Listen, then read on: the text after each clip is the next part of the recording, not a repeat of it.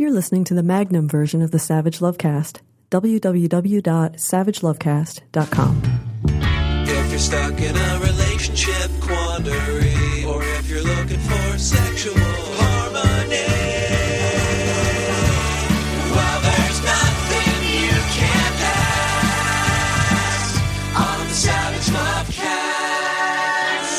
some things just can't be communicated. The the awesomeness of some things just can't be got across with audio alone. It's a limitation of the medium. Radio, podcast, overhearing someone on the bus. None of that can do justice to the hero who projected the word shithole over the entrance to the Trump International Hotel in Washington, D.C. this weekend.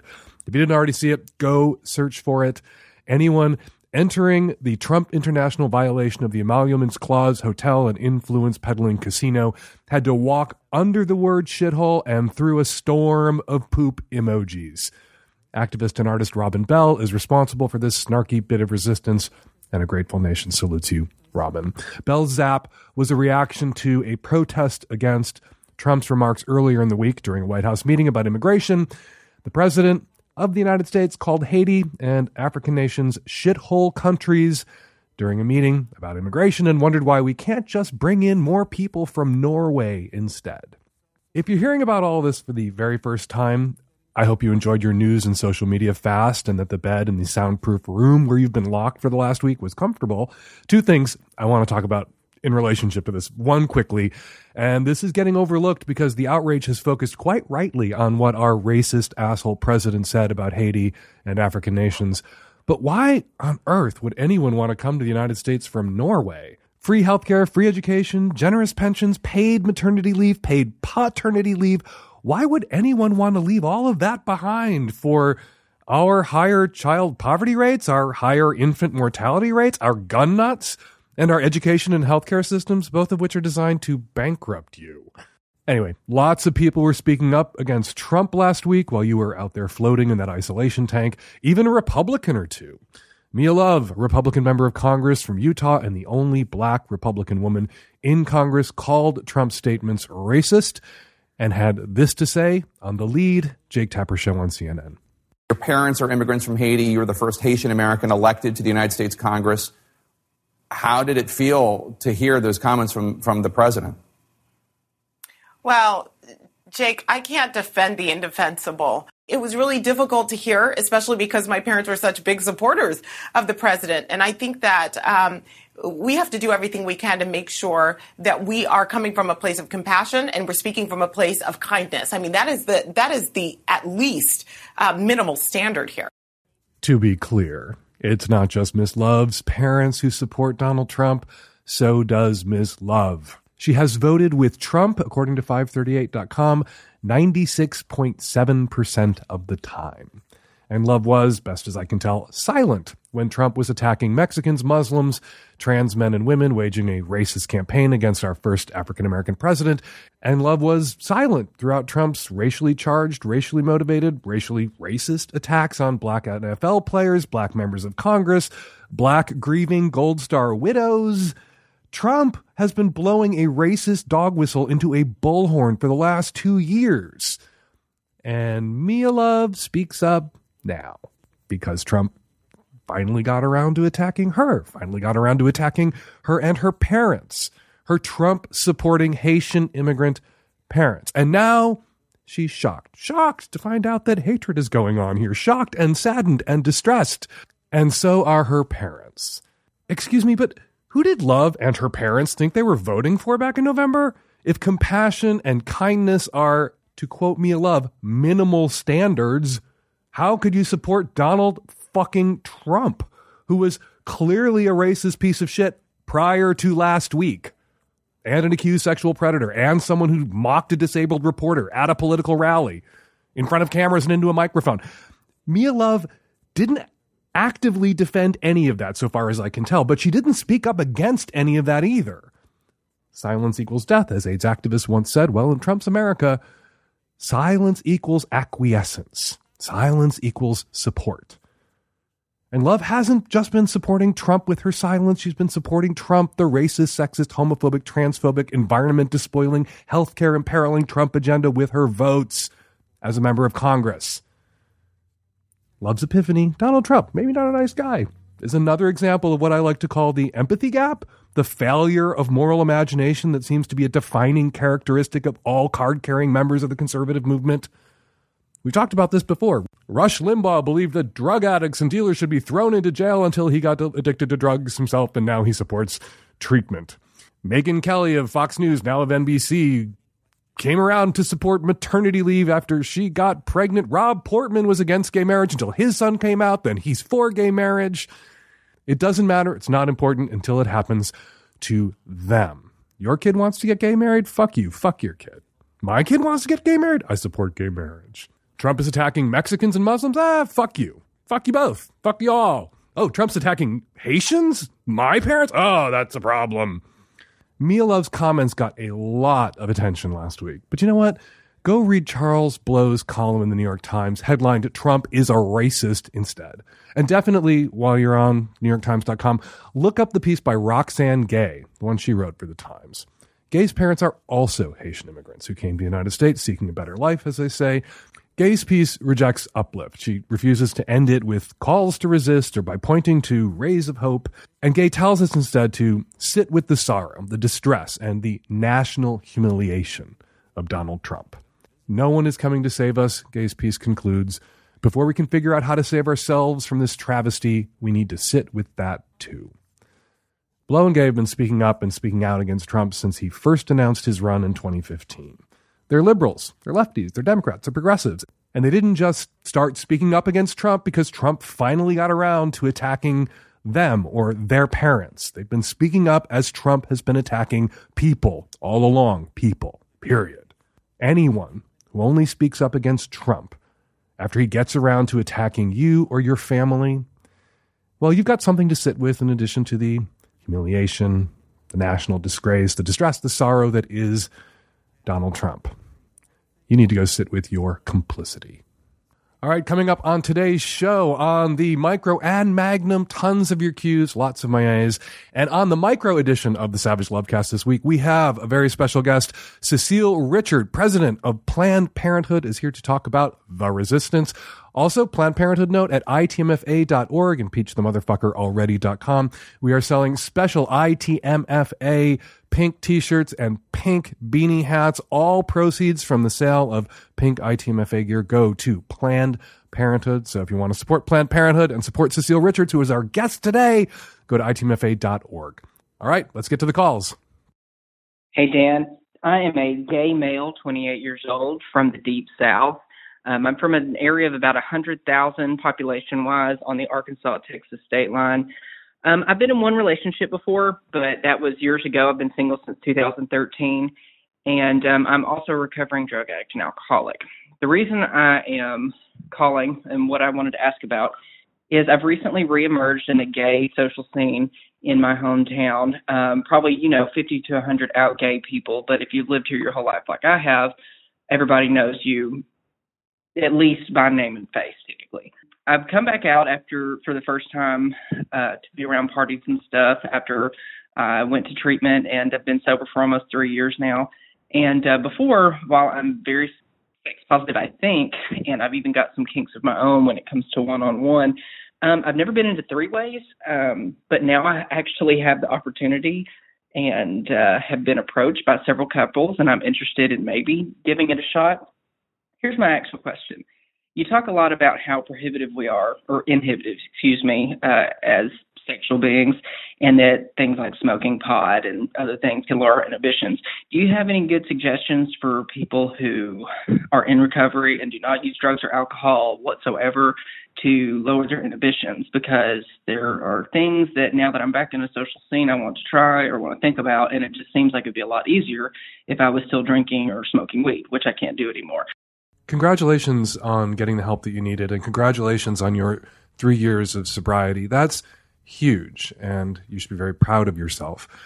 And now I'm sitting here listening to your call and thinking about your question, feeling really guilty about all the times that I've recommended the shortcut around inhibitions. A little glass of wine, a little bit of pot can really help take the edge off and allow you to tap into your desires. Not so much wine or so much pot that you're destroyed and you're not capable of giving your consent and you're not actually in the moment or remembering anything that's happening to you. You don't want to obliterate yourself to, to do the things that you want to do. Sometimes you just need to take that edge off and a little bit of pot or a glass of wine recommended by all sorts of the wine actually not the pot recommended by all sorts of relationship experts and professionals some with actual credentials yeah it doesn't help people who are in recovery people who are sober don't have that shortcut available to them so how do you do it how, uh, what would my recommendation be for you well it might take a little bit longer like i keep calling the pot and alcohol a shortcut in that situation there are ways to wrestle with and overcome your inhibitions that don't involve drugs or alcohol, but may involve a greater investment of time. I'm thinking of meditation. I hear from a lot of people who are more and more into meditation. Sam Harris, blogger and writer, talks a lot about meditation.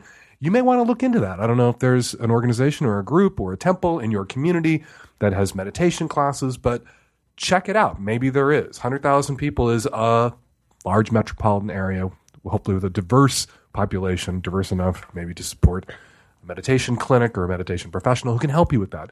And there's also giving yourself permission and meaning it. There's that voice in your head when you want to do the things that you want to do sexually. And I don't think that voice should always be disregarded. That voice in your head that says, Hey, what are you doing? Are you sure? What if mom found out? What if Jesus is watching?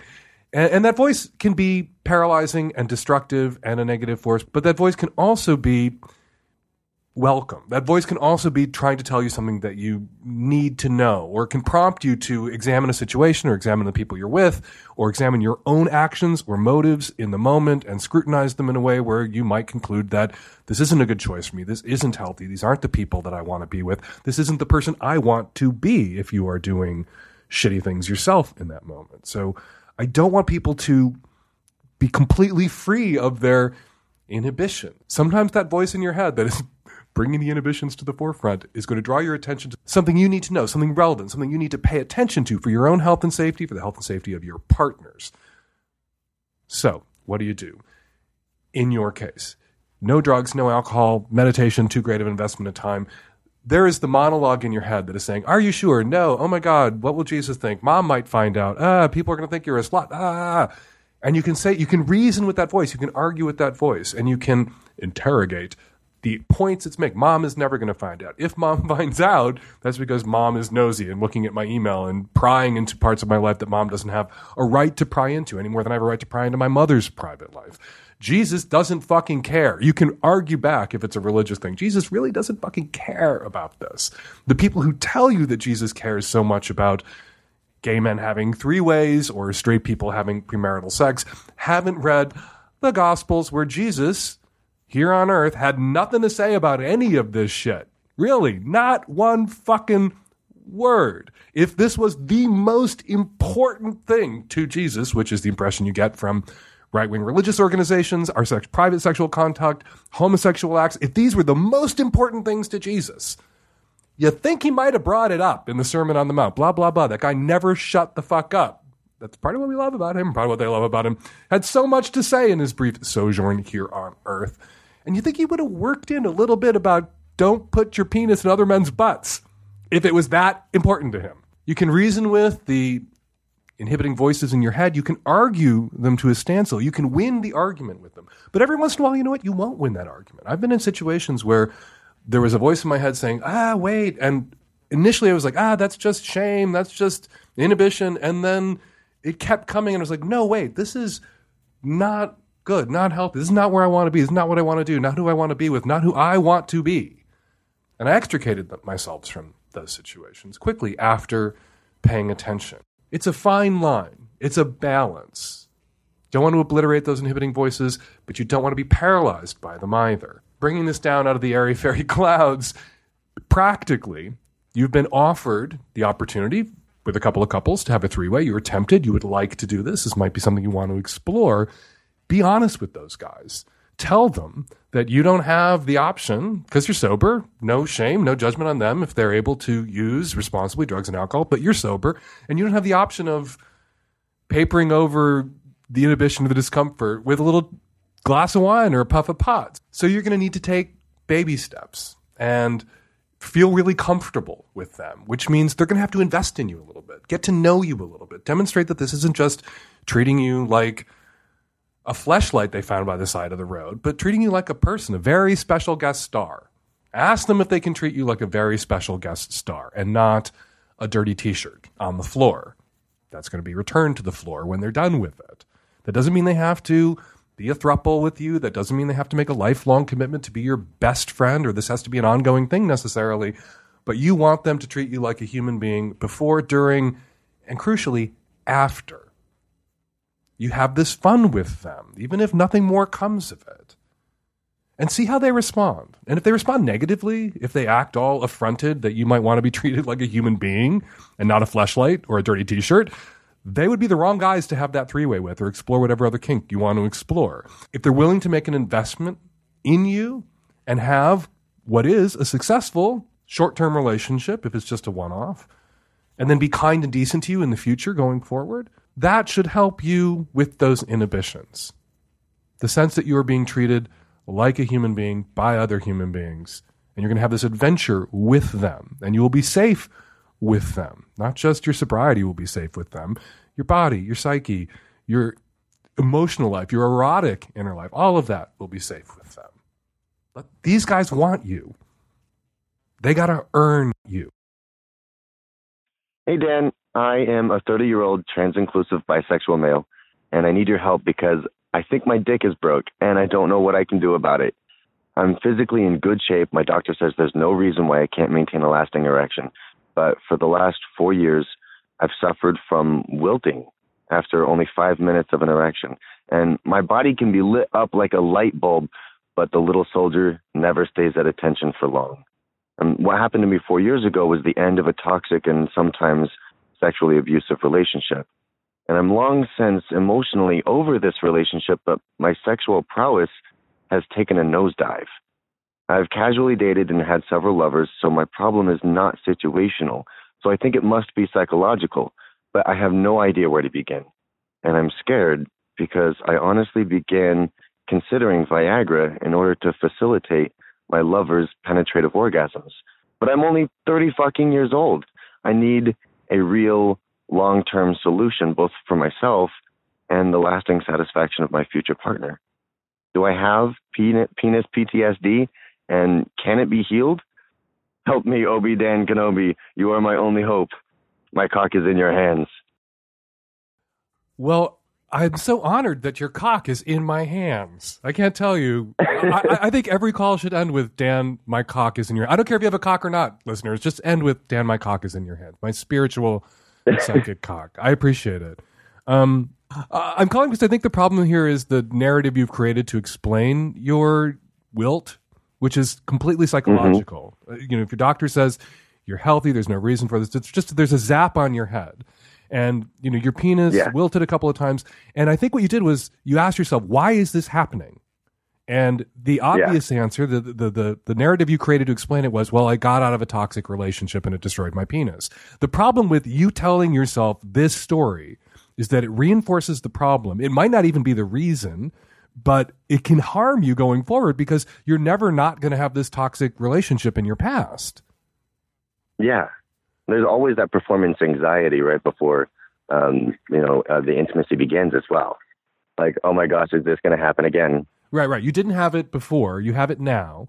So and right. that's totally a problem with somebody who's, you know, dick goes south a couple of times in a row. Then they're like, ah, they're going to be nervous every single time when everything appears to hinge on their erection, and in reality, in good sex with creative partners, everything doesn't hinge on an erection. There's lots that you can yeah. do that you can pivot to in the moment that takes the pressure off your cock. But the first thing you've got to do to take the pressure off your cock is stop telling yourself that this is about the toxic relationship. There are millions and millions of people out there who got out of shitty toxic relationships. There's no link between getting out of a shitty toxic relationship and erectile dysfunction. Stop telling yourself that. Okay. Okay. The next thing you have to stop telling yourself is that using Viagra is admitting defeat somehow. A lot of people Exactly. use Viagra who have the psychological zap on their dick that you seem to have, and it helps them bridge the gap. It helps restore confidence in their cock. And they don't become then dependent on the drug. You know, a few, you know, six, seven orgasms, six, seven erections in a row that are reliable, you begin to believe in your dick again. Your dick is Tinkerbell, and you're not clapping. You don't believe right? Tinkerbell's going to die if you don't believe and you don't have faith in your cock. And it's paradoxical. Yeah, well, that was the to, like, major concern. believe in your cock, have faith in chemical dependency. And Viagra can help you get there, right? It can be a tool that restores your faith and confidence in your cock. It doesn't have to be something you use for the rest of your life. Though some people do need to use Okay. ED medications for the rest of their life, and there's no shame in that. It's a medical condition. Just like vaginal dryness in some women doesn't mean that they're not turned on, doesn't mean they're not attracted to their partners, doesn't mean they're deficient or defective. They just have a condition that thank God there's a patch for, there's a fix for. There are lubricants that are available to them, right? There are medications. All of these, all of these validations are pinging those places in my heart that are hard to hear. Well, okay. What- Yeah, well, how- how- why are these things hard to hear? Is, is it okay? Can I give myself permission to, you know, be confident in myself again? Can I give myself permission to be a, a strong and confident and powerful lover again? Yes, Um, but but none of that hinges on Yeah. whether or not you have an erection 24 hours a day or absolutely positively every time you wished you had one. You can be a strong and confident lover and say to someone, "We're going to my dick's not in it right now. I'm going to eat your pussy or suck your cock until you explode." And yeah. and, and if you pivot to got good at that. Got really good at that. Well, good. And if, often, if you pivot, and maybe you've had this experience, you know, you- you're trying to have penetrative sex, the dick isn't there. You shift to playing with toys or oral or rolling around or manual, and suddenly your erection comes back because the pressure's off. Have you had that experience? Yeah, I mean, yes, it does come back to like an hour or, or like like a lot of foreplay, rolling around, having fun. Yes, it comes back, but it, it's still that five minute wilting thing. Like as soon as the awareness is back, Mm-hmm. um, I five minutes and then it's wilting again. As soon as the focus goes back on your dick, as soon as you start putting pressure on your dick again, stop putting pressure Well, sex is dick. not phallocentric, right? Sex is not always phallocentric, but it would be nice to sometimes be able to provide um, a, a, a penetrative orgasm. Right. And, and I want you to be able to do that. And I think the trick for you right now is to take the pills, take the medical Yeah. intervention, and don't feel terrible about it. Feel blessed by it. Hashtag blessed. and get a cock Hashtag ring. blessed. Get a cock ring as well. Oh, okay. and yeah. use both in tandem together while telling yourself this has nothing to do with my toxic relationship that's always going to be in my past. Stop creating Mm-hmm. that self fulfilling prophecy, that dick deflating self fulfilling prophecy. Also tell Yeah. yourself sex, and it sounds like you don't have a phallocentric idea or concept of uh, of sex. That sex is many faceted for you. Good, focus on that, and tell your partners Mm-hmm. in advance if it's a new partner. Lower their expectations and take the pressure off. I'm serious. Maybe the first few times you get with a new partner, say to them, I don't even want to have penetrative sex the first time. The first couple of times. I want us to really get to know each other's bodies. I want to roll around. Sometimes, you know, I'm hard, sometimes I'm not. Doesn't mean I'm not into it. Let's do this. And just take penetrative sex Okay. off the table because that's another thing that's putting pressure on you is this expectation, particularly in opposite sex encounters, that it's always going to end with vaginal penetration.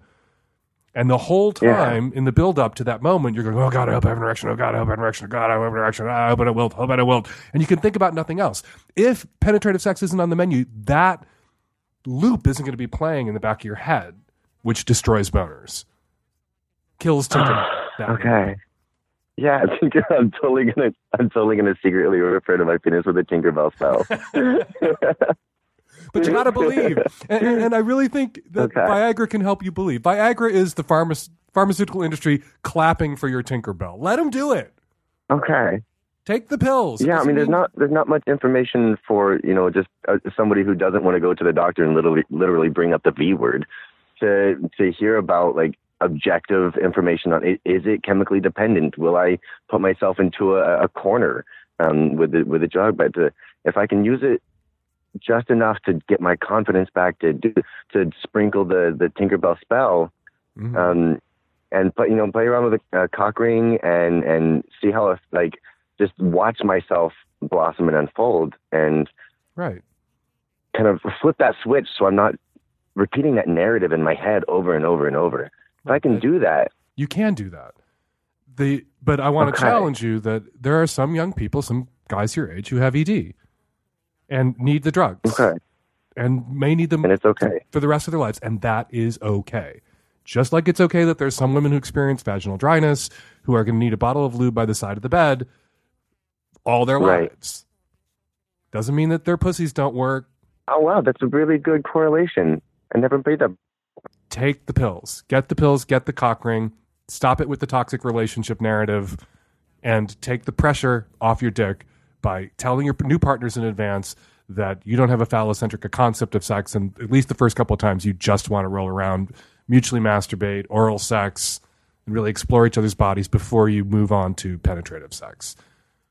And then take a goddamn pill, and put a goddamn cock ring on. Take it from me. okay, for sure. Good luck. Hey Dan, about a month ago I met a guy online and we hit it off really well. Um, he's been separated from his wife for about six months. Well, the minute that she found out he was out having fun with another woman, me, uh, she decided that he wanted it or she wanted him back. And he went to go try it one more time. The marriage was rocky the whole time they've been married. Pretty much he's doing it for his kids. What do you think that the success rate on that would be? You said that he's never felt more alive.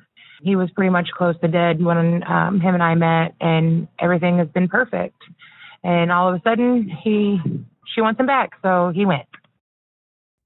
You ask what the success rate is for guys who were thinking about leaving their wives, got a new girlfriend, and then went back to their wives because they're kids. What the success rate for that might be. And I don't think that's the real question here. I think the question you're asking is should you wait around for this guy? And the answer there is probably not. This is a guy who dated you, told you all sorts of lovely romantic things about how you made him feel alive. And then the minute his wife snapped her fingers, apparently, he went running back to her and dropped you like a hot turd, hurting your feelings and making you wonder whether he was telling you the truth. And he might not have been telling you the truth. Who knows? Maybe he says this to all the women he cheats on his wife with when he's thinking about leaving her. You just can't know.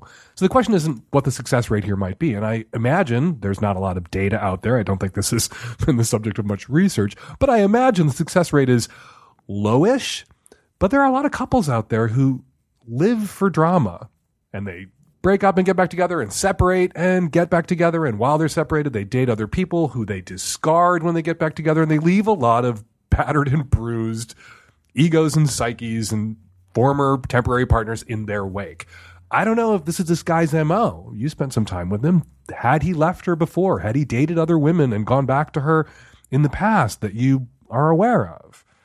If the answer to that is yes, if you were the third or fourth girlfriend that he's had while he's been married and then he's gone back to the wife each time, you shouldn't be sitting at home hoping their marriage collapses and he'll come back to you because that would be unlikely. Because this isn't a bug in their relationship, this kind of drama. It's a feature and it's what keeps them both in it because they both want that. If indeed that's what's been going on here, and I can only speculate, it's over. You got dumped. That's what happened. You got dumped. He left you for someone else who happens to be the person he was with before he met you. And that hurts and it sucks, and you can wish them ill and hope that it collapses and that it's not a success. Or you can just get the fuck on with your life and go find somebody else who's not encumbered by spouses and dramatic marriages and kids and other shit that is going to complicate your ability to form a lasting bond with that guy. Didn't happen with this guy. This guy dumped you, went back to the wife, time to grieve it, slam that door closed, create your own closure, go find somebody else. Hi, Dan. I'm a heterosexual woman, and I have been in a loving relationship with a great guy for the past five months. Within the first 10 minutes of having met him, he told me that he was polyamorous. I am not poly, but I was intrigued and would consider it as a way of life myself should the right man or men come into it. I fell for him in part because of his honesty and authenticity around this topic. My lover travels a lot, and his other two relationships are in other countries. Early on in our relationship, I broke up with him because I felt the polyamory was at odds with what I wanted from him. In part because his Facebook posts include the two of us when we are together, and then, of course, other Facebook posts when he is with the other women. We had a long phone conversation about my feelings towards seeing these posts, and I decided that I could try compartmentalizing my relationship with him. Since that conversation, uh, he hasn't posted anything relating to these other women, so I haven't been mentally challenged again. So here's the crux of the story. He came to visit me for a couple of weeks in my home. One day, about a week after he had left, I noticed a couple of dried, milky white streaks at the bottom of my full length mirror. On the floor were a few more large spots of the same look. I asked him in a message if he jacked off in front of my mirror. We laughed about it, and I jokingly said I would leave a box of tissues next to the mirror for the next time. Then, in the same message string, he said, I have a confession. And then he wrote, I videoed it, and I used your small vibrator too. So I took that in and typed, You're a little kinky. And he said, Yes, he likes to push the envelope. A couple of mornings later, I woke up and realized a burning question needed to be asked. I messaged him, Who did you send the video to? He answered that he was surprised that I didn't want to see it, but he did send it to one of his other lovers. So I pose to you, Dan, two questions. The first one is my biggest concern. Does this act of being in my home, jacking off in front of my mirror, with my vibrator and sending the video to another lover seem duplicitous? I mean, it occurs to me that he isn't capable of being content with wherever he is at any given time. Also, do you have any statistics on the percentage of women who actually enjoy receiving videos of their lovers jacking off? First things first, your boyfriend, this guy that you've been seeing for a while, told you that he's poly, told you he has lovers in different countries. And that's a fine thing. And he disclosed that right away. And you opted into this relationship. But it sounds like the kind of relationship that you would like to have is a DADT open relationship. But don't ask, don't tell open relationship where you're never confronted with evidence of your partner's extracurricular sexual activities. That there is a space created where you can live in a kind of not denial about the fact that you're in an open relationship, but suspended disbelief about the fact that you're in an open relationship, where your partner goes to some lengths to cover their tracks, to not torment you with mental images that you would prefer to not be tormented by. And that's a completely valid option. It's also a good control. Some people worry that if they have an open relationship, that their partner, who may be more sexual than they are, have a higher libido than they do, is going to spin out of control or constantly rub your nose in all these other partners that they have. And having a DADT agreement really limits the opportunities for the partner who is out there acting on that kind of open relationship agreement. Because if they can only do it at a time and in a place and with a person where no evidence is ever going to cross your field of vision, that is going to limit their outside sexual contacts, while still, of course, allowing them to have them. Seems to me that you and your new boyfriend need to get on the same page about what kind of open relationship you're in it's unworkable for him to be in one kind of open relationship with you and you to be in a different kind of open relationship with him. You have to arrive at some sort of consensus. That said, you seem a little offended by the fact that he used his vibrator. I would, in your shoes, be much more offended by blowing a load on my mirror and coming all over my floor and not cleaning it the fuck up. I would also, if I were you, ask him where he used that vibrator. If you're using that vibrator as a penetrative sex toy, you don't want him sticking it in his butt or running it up and down his hole. And then you putting that same vibrator into your vaginal canal and introducing fecal bacteria. And someone who will blow a load on your mirror and come all over your floor and not clean that up is unlikely to clean your vibrator before returning it to your bedside drawer. That's the convo I would have with him. But those are the questions you asked. You asked this question at the end. What's the statistic? How many women enjoy receiving videos of their lovers jacking off? And I don't think that there's data there. That's not the kind of study into human sexuality that the CDC or any other funding organization is going to underwrite. I hope, though, that the percentage is pretty high. We're not talking about an unsolicited dick pic here. We're not talking about leaping out at someone from their DMs on Instagram or Twitter with a dick pic, a dick attached to someone that you don't know from Adam and that you didn't want to see. That shit's not okay, and guys should knock that the fuck off. But you're talking about your boyfriend sending a video of him jacking off to one of his long term, regular sex partners, to one of the women he's in relationships with on the other side of the world. And your assumption seems to be that that would never be welcome, that no woman in the world would want to see that. And you're projecting your discomfort, your sex negativity onto these other women who, for all you know, like his dick and like to look at it and appreciate being thought of and want to see him blowing those loads. At times when he's not able to blow them with him, and maybe they're sending him similar videos in return. Sometimes when we talk about unsolicited dick pics, there's this creeping kind of phallophobia. Not that people should want to see unsolicited. I don't want to see unsolicited dick pics, but it spills over into nobody wants to see a dick ever at all. And that's just not true. And hopefully isn't true of the vast majority of women out there who are partnered with men. Tracy Clark Flory wrote this terrific piece for Salon about sexting with her husband and how this had improved their sex life. And they were monogamous and they would flirt during the day, sometimes send each other dirty text messages, dirty pictures, dirty videos, and it enhanced their sex life, enhanced their connection. So there's at least one woman out there who's written about welcoming the solicited dick pic or solicited dick video. Sounds to me like these other women, the other women in your boyfriend's life, welcome these videos. I can't imagine they would still be with him if he was sending them unwelcome dick videos. I don't think this is relevant, though, to your problem or your situation or your relationship. What's relevant here is you two need to get on the same page about the kind of open relationship you're going to have and you're going to be in. And he needs to be considerate of your possessions, of your surfaces, your mirrors, your floors, and not leave spunk lying around the house for you to step in or slip on or clean up for him, particularly spunk that's being produced by him for someone else, for someone else's pleasure and enjoyment, their visual pleasure and enjoyment. That's a dick move. And then there's the dick move of grabbing your vibrator and using it without your permission and without including you in the sexiness. So, yeah, lots to talk about with the boyfriend. Hey, Dan. I'm a mid 20s male, uh, gay male calling from um, the West Coast.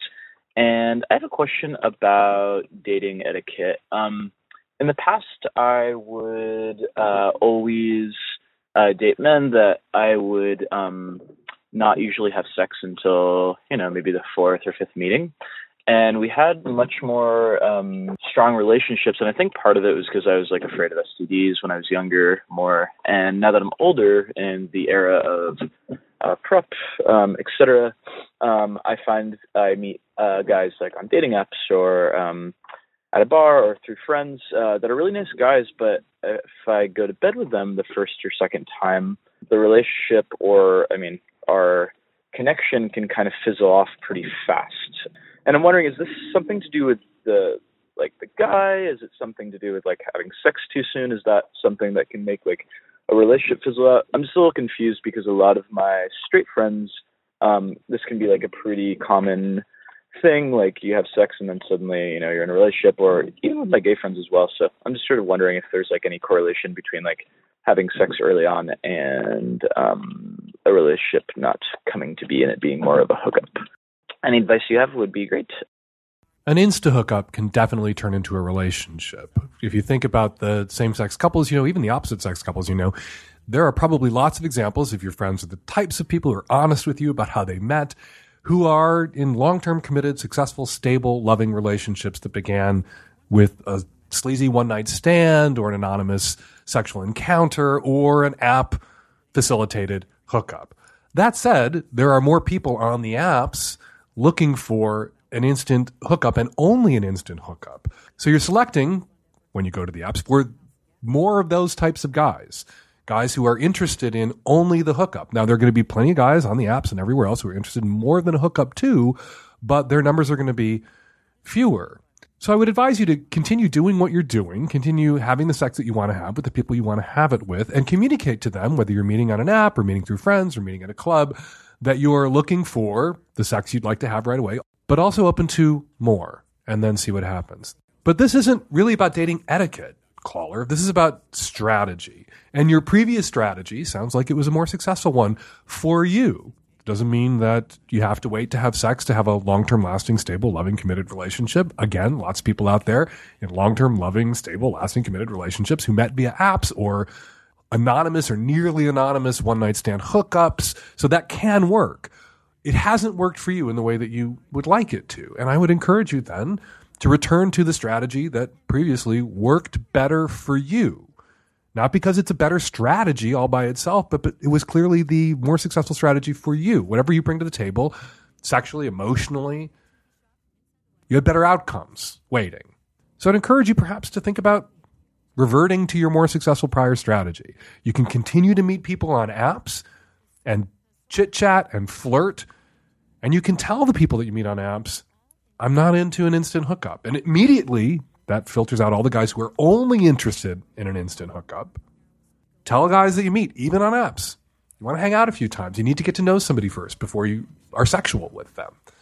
And if they're not willing to make that investment in you, well, they're not open to or interested in a relationship or a relationship with you. And you can move on. And eventually you will find the guy who is interested. So access the apps, use the apps, but bring your previous dating strategy to the apps with you. Hey, Dan, 21 year old female living in the Boston area. Um, I was just calling to ask how I should go about interacting with my Trump supporting mother. I am gay. You know, she's been remotely supportive of that trait that I guess I have for the past six years that I've been out. But I called her to let her know about what about Trump's attacks on Planned Parenthood and her response was incredibly shallow, narrow minded, her saying that everybody should pay their own way, this, this, and that. And I reminded her that my older sister had actually gone to Planned Parenthood for screenings, for pregnancy tests, for just like advice multiple times when she was young and in high school. And she, when I called her direct this morning about it, she was very upset, saying that I attacked her saying that I ruined her day, all of these things. I mean, her and I have always bumped heads. It's really taking a toll on our relationship. I I don't know what to do. I don't know what I should say to her in the future. I don't know how I should go about talking with her about these topics without her her going into this I don't know victimized mode where she takes everything I say and acts like it's a personal attack on her. I'm losing faith that her and I will ever actually connect again or actually ever really truly get along. If you could just say anything or tell me anything that I could tell her in the future that would kind of just either find a middle ground or just shut her the hell up, that would be great. Joining me by phone to help tackle this question, Cecile Richards. She is the president of Planned Parenthood and Planned Parenthood Action Fund, a lifelong progressive organizer with roots in the labor movement and a leader in the resistance against Trump. Hey, Cecile, how are you? Doing great, Dan. So great to be on the phone with you. And likewise, thank you so much for making some time for us and jumping on the phone. Uh, let's get right to it. You frequently have to discuss Planned Parenthood with people who not only uh, rhetorically attack and malign and slander the life saving work your group does, but have the political power to, to harm your organization, want to defund and end Planned Parenthood. Uh, any tips or pointers on conversing with just mom who doesn't have that power? You must have some. well, I think that look, it's there's sometimes a, mis, misunderstanding about who comes to Planned Parenthood. As I like to say, you know, folks don't come to us to make a political statement. They come because they need access to affordable health care. And for a lot of young people, and particularly a lot of young men and women who may live in an area where they can't access, you know, sort of unbiased, uh, non-judgmental uh, sexual and reproductive health care, Planned Parenthood is the best place to go. So I try to remind people that one in five women in this country have actually been to us for care, uh, and that crosses all kinds of um, all kinds of boundaries. Um, you know, I was interested that uh, you know that, that this young woman is dealing with a Trump supporting mom. You know, Trump supporters come to Planned Parenthood too, so I think it's something that to remember that that um, we really do kind of reach into all, all parts of America. I think it's important, uh, and I, I really want to applaud the caller for just saying, "Hey, look, um, you know, a lot of folks use Planned Parenthood who need care, including folks in our own family."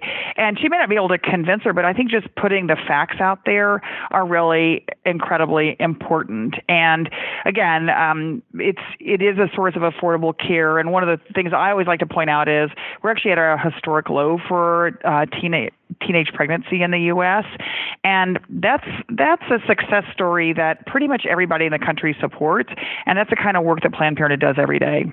And that success story is rooted in large part in access to contraceptives, particularly long-lasting contraceptives like uh, IUDs and NuvaRings and implants. And Planned Parenthood makes that That's possible. right. Planned Parenthood is probably the single biggest driver of the fall in the abortion rate in this country. Yeah, I know this is a, it's interesting because you know I do have to go uh, to Congress a lot and try to explain to uh, some of our elected officials why defunding Planned Parenthood would be a really bad idea. And as you say, I mean, we do more to prevent unintended pregnancy, uh, probably, and the need for abortion than any organization in America. And we have made, particularly because under Obamacare, birth control is now covered uh, for all people at no cost. We've made enormous strides in reducing unintended pregnancy and also getting people the kind of birth control that works best for them, which sometimes is has been unaffordable. So to me, we should just we should continue and double down on this progress instead of trying to cut off access to care uh, to to places like Planned Parenthood that are serving people who otherwise will probably go without health care. What do you think animates the right wing maniacal hatred for Planned Parenthood when Planned Parenthood achieves, in large part, a right wing goal, bring down the abortion rate? And you know, when you confront these people and, and you present them with the facts that access to care decreases uh, the abortion rate, that banning abortion isn't going to make abortion go away. People will still get abortions; they'll just be dangerous and unsafe Right. abortions. As we've seen in countries that have banned abortions, abortions don't stop. Women die. Is that what they want? What? Why can't they accept the facts? What is driving this kind of culture comp? Th- This culture war uh, against Planned Parenthood because it's not the data, it's not the empirical facts uh, on the table that that inspire it. What is it? This obsession on the right with destroying Planned Parenthood, which didn't used to be a right wing obsession. George H. W. Bush was a big Planned Parenthood supporter. Mitt Romney was a Planned Parenthood supporter. Donald Trump was a Planned Parenthood supporter. What happened? Uh, so there's a lot of questions in there, so it's and it's hard to unpack it in just one uh, one um, with one particular answer. But I do think, look, we've seen, unfortunately, in the Republican Party, this uh, sort of takeover by the extreme right wing, particularly their primary process. And I think the difficulty is now, yes, it used to be a very mainstream position to support Planned Parenthood, and in fact, Republicans started Planned Parenthood all across the country. Like I was just in Arizona, where Barry Goldwater's wife was like one of the founders of, of Planned Parenthood. So it it didn't used to be this way, but I think what we're seeing in Washington is this hyper partisanship around a whole host of issues, and Planned Parenthood uh, is is part part of that.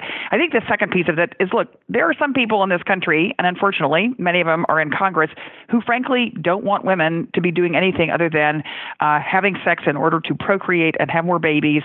They don't want to see them in the workforce. Uh, they find them a threat, uh, and that is honestly that's kind of been the the core value of Planned Parenthood from the beginning. Hundred years ago when we started, it was that you know if women could control the you know when and whether they had children, they could do all kinds of things like finish school, like get a job, like support the family that they they wanted to have, and that in large part has uh, come true now. I mean, women are half the workforce, and we're more than half the graduate students in the U.S. I think there are still men in this country who pine for the days in which women didn't have those options, uh, and uh, that unfortunately, again, I think a lot of them are in elective office.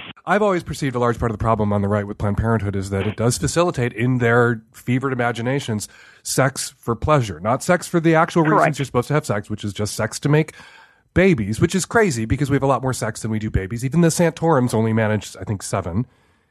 We have sex for pleasure. We, we have sex for pleasure primarily, and sex for kids rarely. Uh, even if we never use birth control, we're not going to have a kid every time we have an orgasm. And that ties, I think, the, the movement for uh, women's equality and reproductive justice to the gay rights movement. Because the problem that so many people on the right have with gay people is the same problem they have with women who are having sex without risking sexually transmitted infections, without risking an unplanned pregnancy. We're having sex for pleasure and fun and getting away with it. And that drives them crazy. Right. Oh, completely. And I know that you uh, certainly feel um, the wrath of these folks, just like just like we do. But yeah, I mean, the threat of of people having sex freely and enjoying it, and without the fear of either pregnancy or a sexually transmitted uh, infection, yeah, is is something that some people can't wrap their heads around. One of my favorite statistics, which kind of refers back to what you're saying, is was from the from Guttmacher, which is that the average woman in this country uh, that wants to have children spends five years getting pregnant and having children, and then spends an average of 30 years trying not to get pregnant. And so, you know, when we when you go to Congress and try to say, hey, you know, birth control, it's it's really popular. Everyone uses it. I think it's just a good reminder that for many women, and I'll include myself in that, uh, preventing an unintended pregnancy is kind of a lifetime job. And thank goodness we now have better birth control. Because of Obamacare, we have better access to birth control, and we are hell bent on preventing Donald Trump and this administration from taking away that access to care. Something you said a little earlier that it's a big part of your job to put the facts out there. I like to think that everyone who mm-hmm. listens to my show is familiar with the actual facts about Planned Parenthood, the work you guys do, the, the help you provide people with. But every once in a while, I get a call from someone or I meet somebody who says they're a listener or a reader who is so wildly misinformed about Planned Parenthood's mission and what Planned Parenthood Yep. actually does. So for those small handful of listeners out there who haven't been paying attention every time I've talked about you guys or tried to raise money for you guys, tell them the facts. What does Planned Parenthood do, do briefly? Sure. So we just celebrated our 100th anniversary, so that means we've been doing this for roughly 100 years, although when we started, of course, birth control wasn't even uh, legal. But every year we see almost two and a half million patients in our health centers, and we're we have health centers in every single state except for North Dakota, where we do education, but um, don't have a health center there. We do an enormous amount of testing and treatment for sexually transmitted infections, and in fact, one of the fastest growing populations coming to Planned Parenthood are young men, uh, because if again, if you're wanting a place that not going to judge you, uh, not going to embarrass you, just give you the care you need. In a lot of communities, including my home state of Texas, that can be uh, Planned Parenthood. We also do for so many women who come in for um, they may come in for birth control because they got to have that, but then we can provide them, uh, you know, breast cancer screening, uh, cervical cancer screening, a basic well woman visit. So a lot of our patients, we're actually the only doctor visit that they will have all year. And then the last thing, which I think is really important, Dan, and just and certainly maybe news to a lot of your listeners, is we're increasingly providing transgender care uh, across the U.S. We're in 18 states now, and that's continuing to grow. Um, and we do uh, we offer PrEP in 44 states. Uh, we think it's really important, so many folks in the LGBTQ community come to Planned Parenthood for care, uh, that we're you know increasing access to those services as well. So that's kind of the in a nutshell. One last question. You mentioned that Texas was your home state. Your mom was the second female governor and last Democratic governor of Texas. There's a lot of talk about turning red states blue. I often hear about turning Texas blue, but it's really turning Texas back to blue, blue again. How do we do it? Yeah. Yeah, I know it's complicated, right? I mean, Texas is a. It, it, it's true that it used to be a Democratic state, like way, way, way back, you know, when I was a kid, but it wasn't really a progressive state. Um, and so I do think sometimes the Democratic Party in the South was isn't always associated with the best values. That's true. Um, but you're right. There was a moment. Um, there was this crazy moment when Mom was governor, and um, frankly, the whole statewide ticket were, were Democratic and very progressive. Um, and then then we kind of went into this very dark and cold um, place where we've been now for a long, long time. I think the thing about Texas, and it, it gets to another issue that I just feel passionately about, which is voter rights and the ability of people to participate. Texas isn't really even a red state; it's a non-voting state, and mm. unfortunately, under the, under the last two governors, they've done everything they can to prevent people from registering to vote, from voting at the polls. I mean, they like constantly purge people from the rolls, and so I do think at the point when when if people in Texas could vote easily, um, uh, it would actually be, I believe, a Democratic state again, and it will be. It will be in our lifetime. It's just it's taking longer than it should. I think. Well, we saw in Alabama where similar moves have been made by Republicans to make it harder to vote. There's a lot of people got out there and voted anyway just to to throw it back in their faces. Yep. and hopefully that's what yep. more and more people in Texas will do. Circling back quickly to the caller because we're very far afield at this point.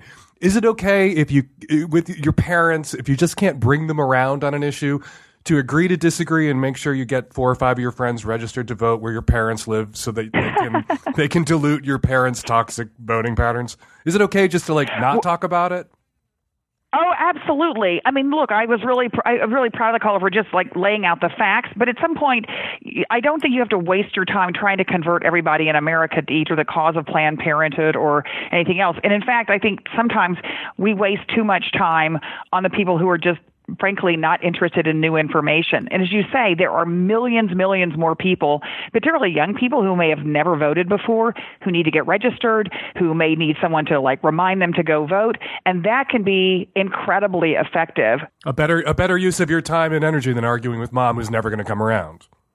I think that's right. Although, you know, I also think that sometimes you know, you never know. You may, she may have said something to her mom that her mom is absolutely, you know, hell bent against listening to right now.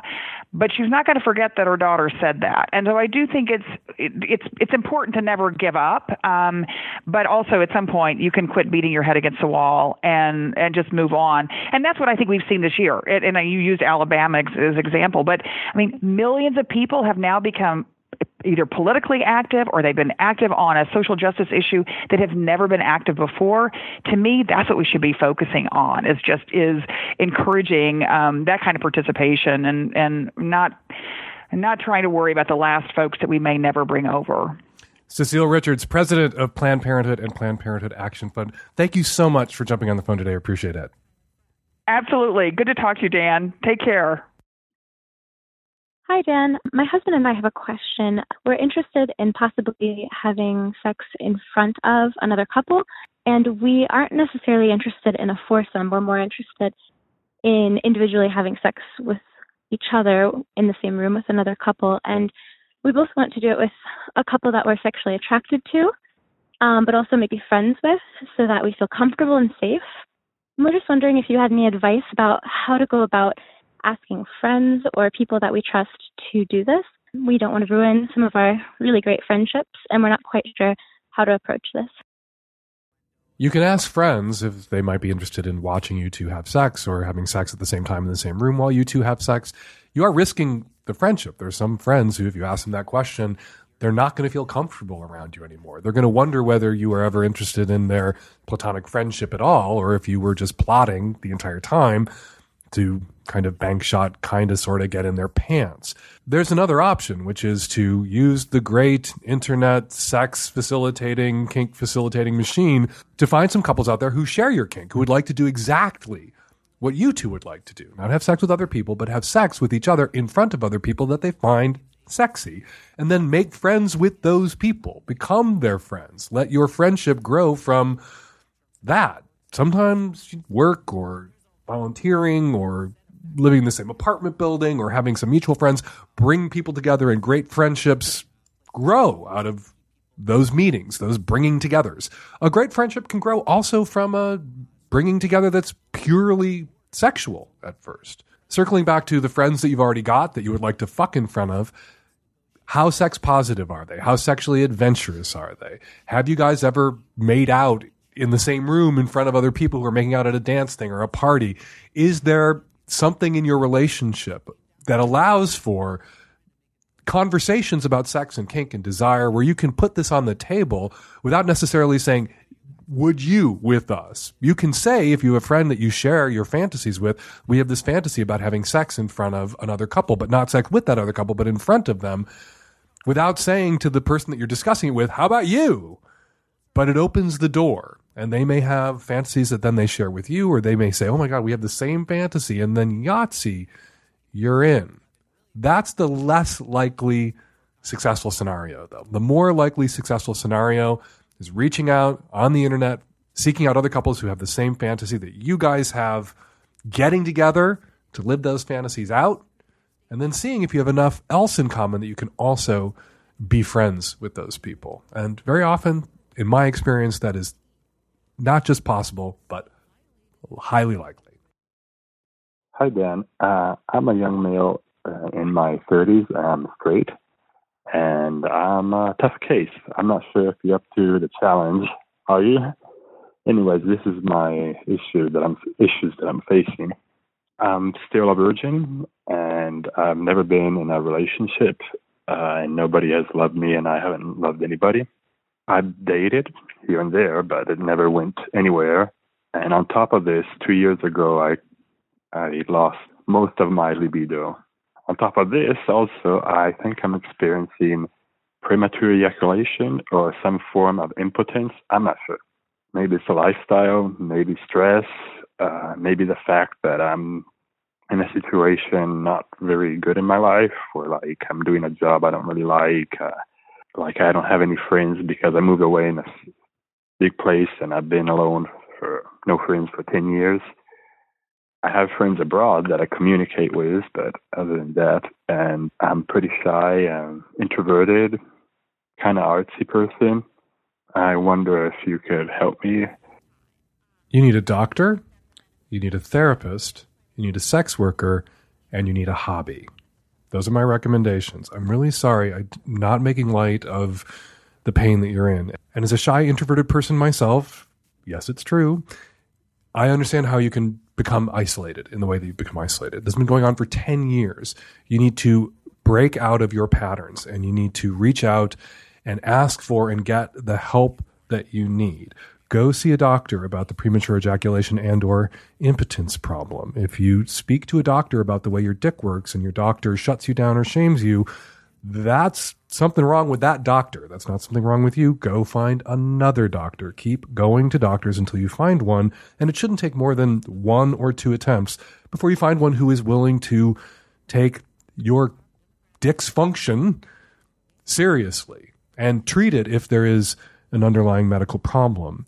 And you should also see a therapist to talk about shyness and being introverted and to strategize in a practical way with your therapist how you can work around and overcome those blocks to making the kind of human connections that you would like to make. Also, think you should see a sex worker. You're a virgin at 30. You are not the only one. There are lots of compassionate, understanding sex workers in the world who really regard their mission and their work as healing, not just ball draining, but for many people, healing. And I know it's a commodified relationship and you are having to pay for it, and there is a stigma attached to that. But we have all sorts of commodified relationships in our lives, professional relationships with people that are loving and compassionate and supportive. Think of people who see the same hairdresser for decades and have a commodified relationship. They pay that person, they tip that person, but they also have a strong interpersonal connection. They do have a relationship that, aside from the exchange of goods and services for cash, is valid.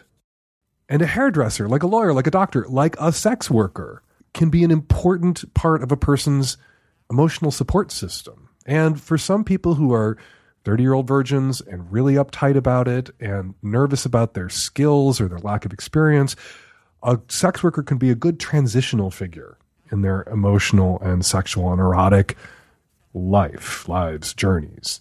So don't feel like a loser if you have to see a sex worker the first time. It's how you see a sex worker that makes you a loser or not. If you see a sex worker and you are angry about it and you are unkind to the sex worker that you're seeing, or you're so paralyzed with shame or self recrimination that it ruins the experience for you, you're bringing that to that interaction. And you can let go of that and be, just like I told the caller earlier, to be glad of the existence of Viagra rather than feel somehow d- defective because of the existence of Viagra, which can aid him. Be glad of the existence of the kind of loving, compassionate sex worker that might be able to help you bridge that gap in your erotic, emotional, sexual journey. Get a hobby. Shy, introverted, get out of the house. Make yourself useful. Find other people who enjoy some of the things that you enjoy. You're wherever you are, you are gainfully employed. I hope you're not working around the clock or working a job that doesn't leave you with any energy or ex- expendable income at the end of the week to get out there and do other shit.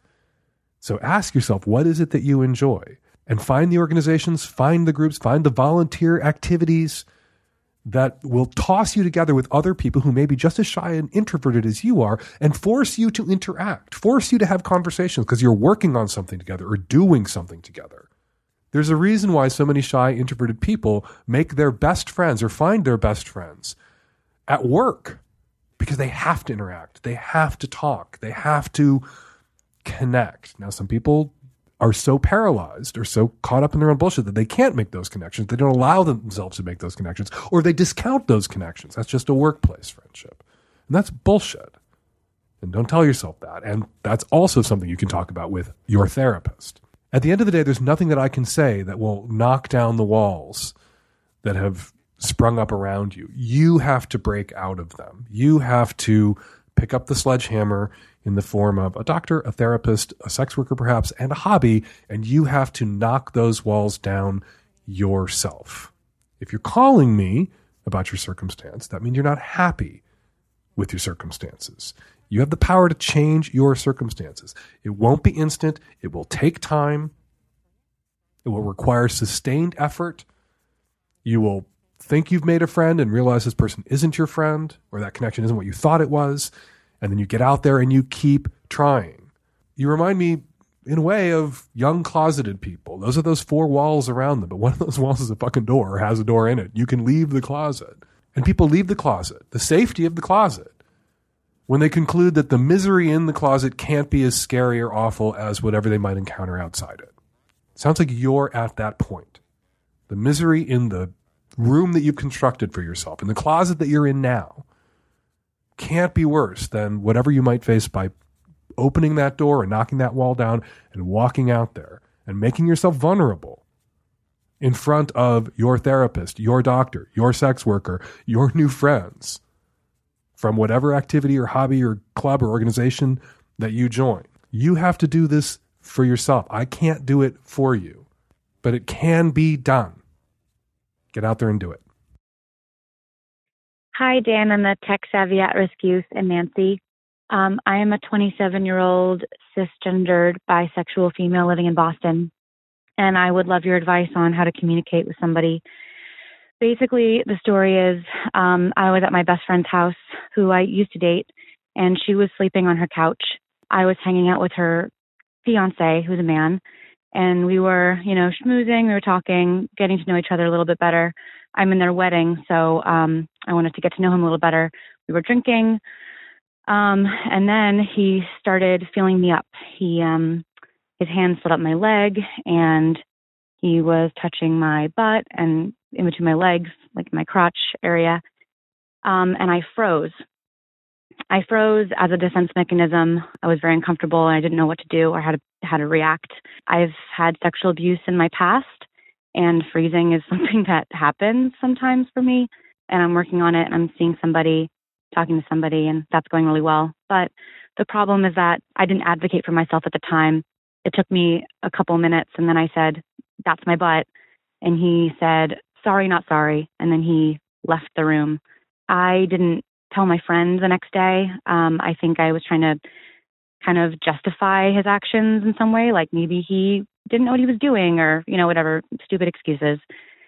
So basically, um, I told my friend about a week later and I was emotional and it just kind of fell out of my mouth. She was mad at me because I should have told her sooner and rightfully so. Well, that was a learning moment for me. Uh, she was mad at him because he felt me up and uh, she and him talked, and they're fine. Me and her talked, we're fine. I have not talked to him about it. He was drunk and supposedly doesn't remember doing it. And I want to confront him about it. And the problem is that I don't really forgive him. I don't like him because of this, you know, and um, I want to communicate effectively. I do want to work in a relationship. I do want to communicate with him for her sake, but I just don't know what to say. And I'm worried that I'm just going to come across as angry because I am, and I'm going to burn some bridges.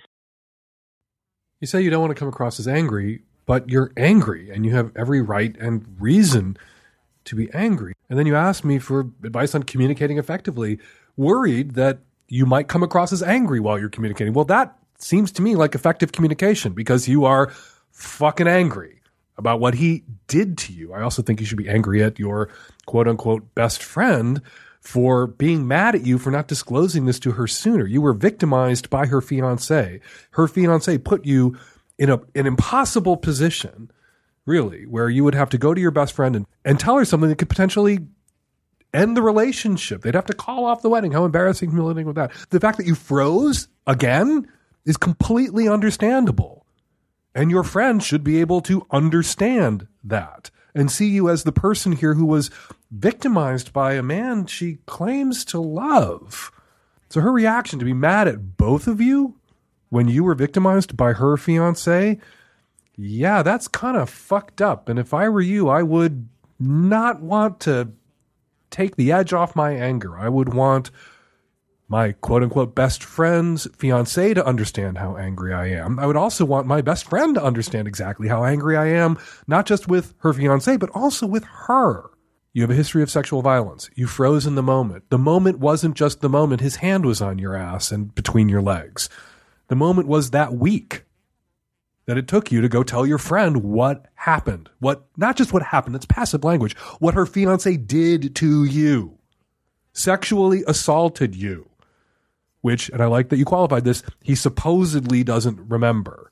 I'm pretty sure that if you remember it, he remembers it too.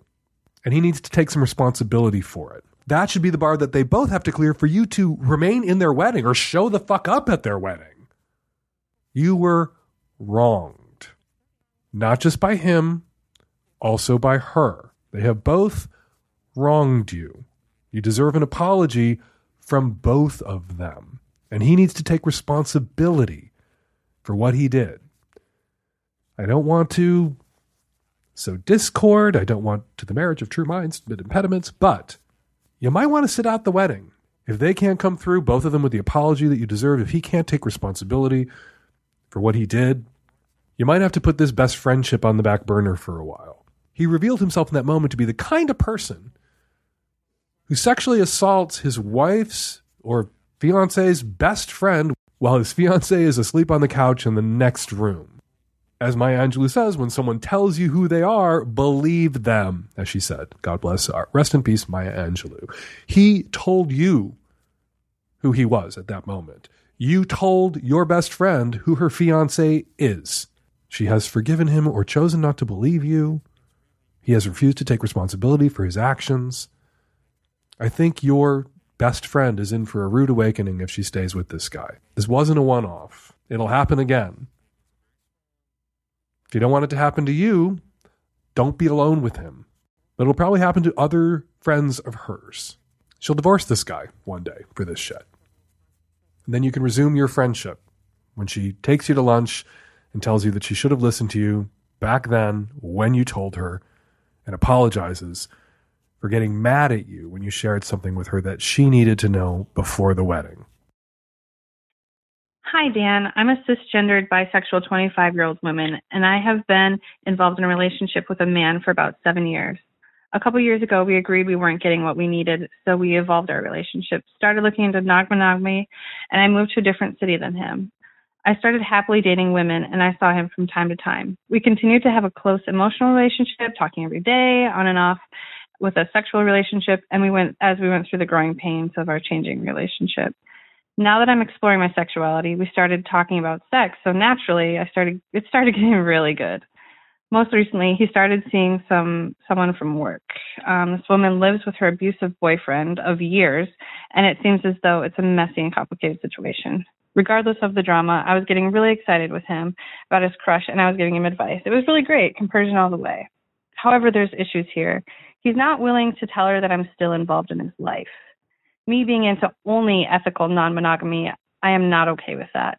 Not only does it make me feel insignificant, I also don't think that she should be lied to. I really think if they're having sex, she should know if he's sleeping with other people. And on top of that, he wouldn't promise to wear a condom. So I pulled myself from our sexual relationship. And if there's any chance of a future threesome, I'm not going to mess it up by being a part of that lie. And he still insists that he's not breaking any rules or having low ethical standards, which is surprising because he's been an amazing ethical feminist our entire relationship. On top of all that, she's cheating on her dangerous boyfriend, and I'm worried for their safety. My question is Am I just being a big baby, or am I justified in dipping out of this big hot mess? And also, do you have any advice for him? So he's sleeping with you. He's also sleeping with her. She's lying to her abusive boyfriend about the fact that she's sleeping with somebody else. And he's lying to her about the fact that he's sleeping with you.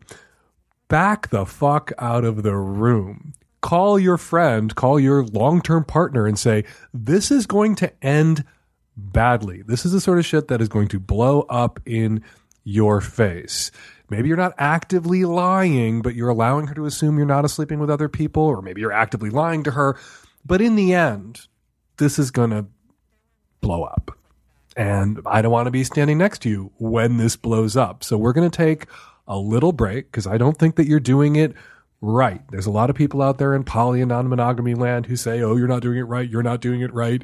And even and in BDSM and kink land, you hear that too. Really, in monogamy, you're not doing it right. Non monogamous, you're not doing it. Everybody's always saying that to each other, and people should generally err on the side of not saying you're not doing it right to each other. But this is a circumstance where you should say, you're not doing this right. You're not being honest. You're taking huge risks. You're inviting a lot of drama and chaos into your sexual and romantic life. And I don't want to be a part of your sexual romantic life while you're inviting this chaos and drama in because the chaos and drama is going to come. And the dangers to someone who's dating a woman who has an abusive partner are real. The dangers primarily fall on the shoulders of women who are dating abusive men, but there's no shortage of stories out there of abusive boyfriends or husbands or exes killing not just their wives and girlfriends, but also their wives and girlfriends' new male partners. So the risk here is real, not hypothetical, not theoretical, real. And you should say that to your fella, to this guy that you've been with for five years. You should also say to him, look, want to be in your life? We can continue to talk what you're lying to this new girl about. Also lying to her about the fact that we continued to fuck her. We were fucking up until this moment, but for now, we're going to hit the pause button. Reach out to me. Happy to hear you out. Happy to chat. Happy to tell you honestly what I think about what's going on in your life and the choices you're making. So don't reach out to me and confide in me if you don't want to hear it. But for now, while you're making these risky, potentially self destructive choices, we're not together, not in the same way that we were before. Hi, this is a comment for the caller who is looking for a way to uh, dismount from the new woman he's been dating who reminds him of his abusive ex. Um, I would just like to call bullshit on that. Let's back up one click and see this is a man playing the field, playing tag and release. He's looking for, he's met this woman, he's chatted her up, had sex with her a couple of times, and now, shocker of shocker, she reminds him of his ex, and he's looking for a way to throw the fish back and keep on fishing. I'm not making a moral judgment on that action. I'm just saying let's call it for what it is. He's not a victim of his previous ex abuse. He's just a dude playing catch and release, looking for a guilt free way to throw the fish back. That's all that is, no more, no less. We all have abusive exes in our past. Don't use it as a crutch. Just admit you're playing the field. Hi, um, I'm calling in response to someone who has an older partner and um, she's not getting enough daily interaction. And I would tell her, look, I'm in my late 40s. Even my mother can text. Uh, this isn't an age thing. This is a difference in relationship style. Uh, this person is not someone who really wants a daily uh, interactive relationship. Leave her. Hi, Dan. The new sub female who's feeling guilt after scenes. I completely agree with you, Dan, on the importance of aftercare. I would also like to mention that DOMs need aftercare too, so they should communicate about that as well. It is an intense act, physically stirring up chemicals and emotions. Um, and one thing that I find important is to check in with your Dom or sub, just even a call or a text a few days later, because there tends to be a bit of a low feeling that hits after a couple of days for a lot of people, even the most experienced kinksters. And I didn't catch if she was going to public dungeons or not, but if she is, I would recommend um, looking around her and she'll notice couples holding each other and being warm and kind and communicating. And also for me as a Dom, I find it really helpful just to rub some bruise balm on my subs and um, for me, it's an intimate act and it shows that you care about their healing.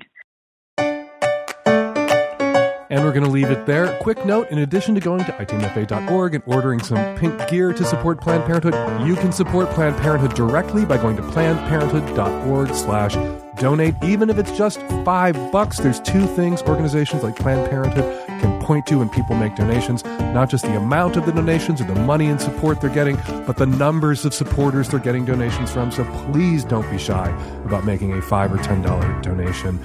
Every little bit helps, and adding yourself to the numbers of Planned Parenthood supporters out there, even if you can't shower them with money, is also a huge help. All right, 206 302 2064 is the number here at the Savage Lovecast. If you'd like to record a question or a comment for a future show, give us a buzz 206 302 2064. If you like my political ranting at the top of the show, you will love me on Blabbermouth, the Strangers News of the Week podcast hosted by Pulitzer Prize winning journalist Eli Sanders.